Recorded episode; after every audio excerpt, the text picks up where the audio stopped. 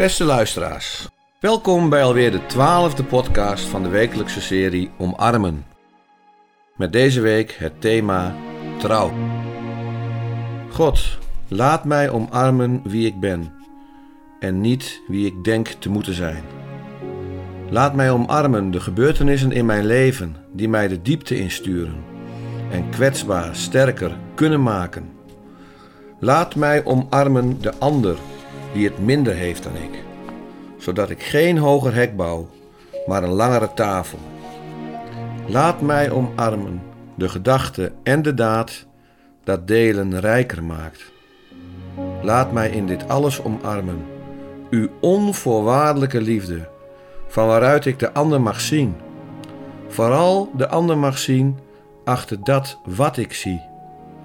Elkaar mogen zien in de geest van verdraagzaamheid, van waaruit ik de ander mag zien bij intens verdriet, bij zorgen. Laat mij omarmen het gebed, niet alleen met woorden, maar de constante verbinding tussen u en mij. Laat mij omarmen de ander vanuit de liefde, niet om te vertellen wie of wat hij of zij zou moeten zijn, maar omarmen hoe de ander werkelijk is. Laat mij omarmen de gerechtigheid, zodat de ander bevrijd wordt van onrecht. Laat mij omarmen het geloof als zekerheid van de dingen die men hoopt en als bewijs van de dingen die men niet ziet. Laat mij omarmen in het volste vertrouwen, uw vertrouwen, uw trouw terug te zien in de natuur, in ons, in het dier, in de planten.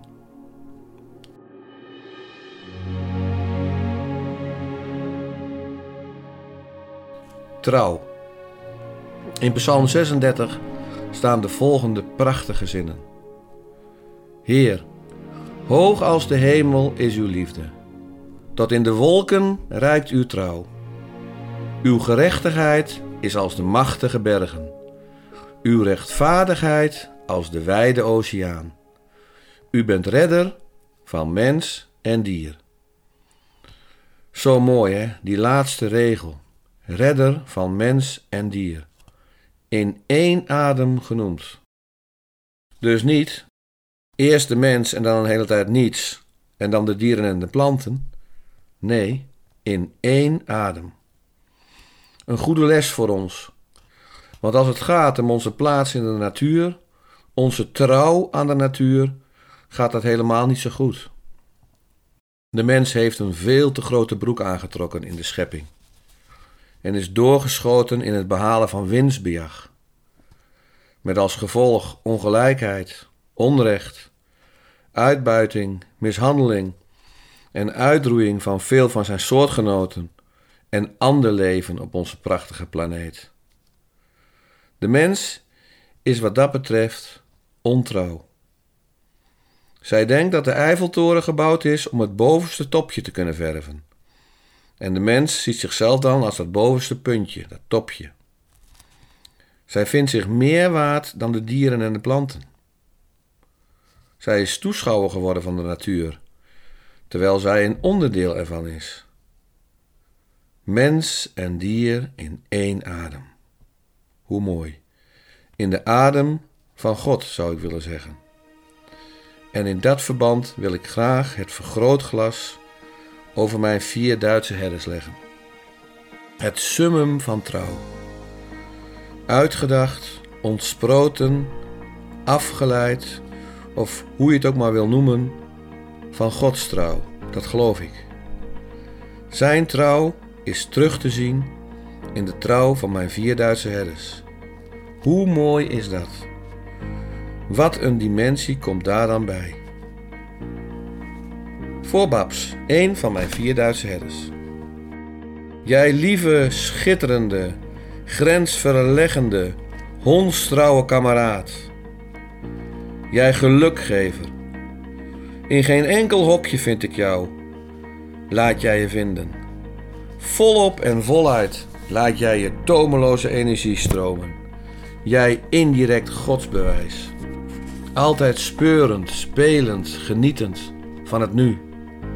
Wat raak je me diep. Jij wonder op vier poten, onlosmakelijk met mij verbonden en met God, redder van mens en dier. En dan moet ik denken aan die geweldige, op waarheid berustende film Hachi. Gaat over een Akita, een Japanse hondensoort. Als pup gevonden op het station door een muziekprofessor. Er ontstaat een enorme vriendschap tussen die twee. Als Hachi wat groter is geworden, loopt hij elke middag om een uur of vier naar het station, gaat er op een steen zitten en wacht tot zijn baas thuiskomt van zijn werk. En dan elke keer weer die fantastische begroeting. Dag in, dag uit. Om vier uur zit Hachi op de steen, wachtend op zijn baasje. Tot deze op een dag op zijn werk een hartaanval krijgt en sterft. En niet om vier uur aankomt op het station. Maar de trouw van Hachi accepteert die eindigheid niet. Hij keert elke middag op dezelfde plek terug om te zien of zijn baasje er nu wel aankomt. Dit doet hij negen jaar lang. Dag in, dag uit. Verzorgd door de mensen die op en bij het station werken. Tot hij op een dag, als hij door ouderdom heel langzaam naar de steen is gelopen, gaat liggen en heel rustig inslaapt en naar zijn baasje gaat. Zo ontroerend en echt gebeurd. Wat een trouw in één adem. Mijn grootste herder, Borre, komt elke nacht naar boven, meldt zich en gaat dan naast mijn bed op de grond liggen en gaat dan lekker slapen. Het is moeilijk te verwoorden hoe diep de verbinding gaat tussen mij en mijn vier honden. Het is als het ware een constante energiestroom tussen ons vijven. Een energiestroom van vertrouwen, van trouw, van intens met elkaar verbonden zijn. En ik zie dat echt als een deel van die onmetelijke trouw van God. Een soort weerspiegeling. Tot in de wolken reikt uw trouw. Die verbinding, die trouw gaat door, ook als ik niet thuis ben. Babs gaat dan altijd stevast op mijn stoel liggen. Zo van: Als jij weg bent, lig ik op jouw stoel. Blijf ik jou voelen. Blijf ik jou ruiken. Blijf ik op jouw plaats, tot jij weer thuis bent. Ik wil eindigen met het gedicht dat ik schreef voor Bikkel mijn grote Duitse herdervriend, nadat wij hem drie jaar geleden moesten laten inslapen. Mijn lieve grote vriend, knappe mooiert, intense liefhet, met je ijzersterke wilskracht en je onvoorwaardelijke trouw. Wat voelde ik me goed bij jou. Zo gigantisch goed, zo fijn, zo compleet dat was ik trots door jou. Dat was ik trots op jou. Wat voelde ik me waardevol door jou. Je hebt me laten voelen hoe belangrijk ik was voor jou. Als je heel teder mijn hand likte en bij wijze van uitzondering, als ik het niet verwachtte, mij een kusje op de wang gaf. Zo voorzichtig. Hoe je elke keer mijn ogen zocht en ik je geweldig intens kon voelen. Hoe je precies wist wanneer je mocht eten. Hoe je me dan kwam ophalen en je je meldde met één of twee blaffen. En altijd weer samen buiten zijn, de vrijheid inademend, trainen, het balletje. Altijd maar weer het balletje. Los, zei ik dan. Los, moest altijd twee keer. Lopen, rennen, terugkomen. Altijd weer terugkomen. Ik zag je zo genieten, snuffelen, al die geurtjes. Vooruitlopend, omkijkend of ik er nog was. Natuurlijk was ik er nog. En jij voor mij. Je ging maar door. Terwijl je eigenlijk op het laatst niet meer kon. Bleef je gaan met je krachtige, ijzersterke voorpoten. Afzettend, zodat je achterpoten net bij je konden blijven, vechten van me. Tot de laatste snik wilde jij niet buigen voor de dood. Wilde jij bij me blijven. Narcose voor 300 kilo. En hele rustige woordjes zorgden ervoor dat je uiteindelijk rustig ging liggen. Mij nog steeds aankijkend, zo van: Wat doe je nu? Ik wil bij je blijven. En toen, met je kop naar mij toe, liet je me gaan. Liet ik jou gaan. Gleed je rustig de andere wereld in. Verlost van pijn. Verlost van je gevecht tegen de aftakeling. Want dat heb jij verdiend, mijn grote held. Ik ben zelf al honderd keer gestorven, omdat jij niet meer bij me komt met je lieve hoofd op mijn schoot. Jij bent weg, maar toch ben je meer dan ooit aanwezig. Dat kan ook niet anders. Onze liefde gaat niet weg, maar blijft. Jij bent in mij en ik ben in jou. Wij blijven bij elkaar. Onze trouw gaat nooit verloren. Heer, hoog als de hemel is uw liefde. Tot in de wolken reikt uw trouw. Want u bent, ik ben die ik ben. U bezit geen trouw, u bent trouw. In de mens, in het dier, in de planten. U bent trouw tot in de dood en daaraan voorbij, naar het leven, naar het leven, redder van mensen en dier en plant, in één adem verweven.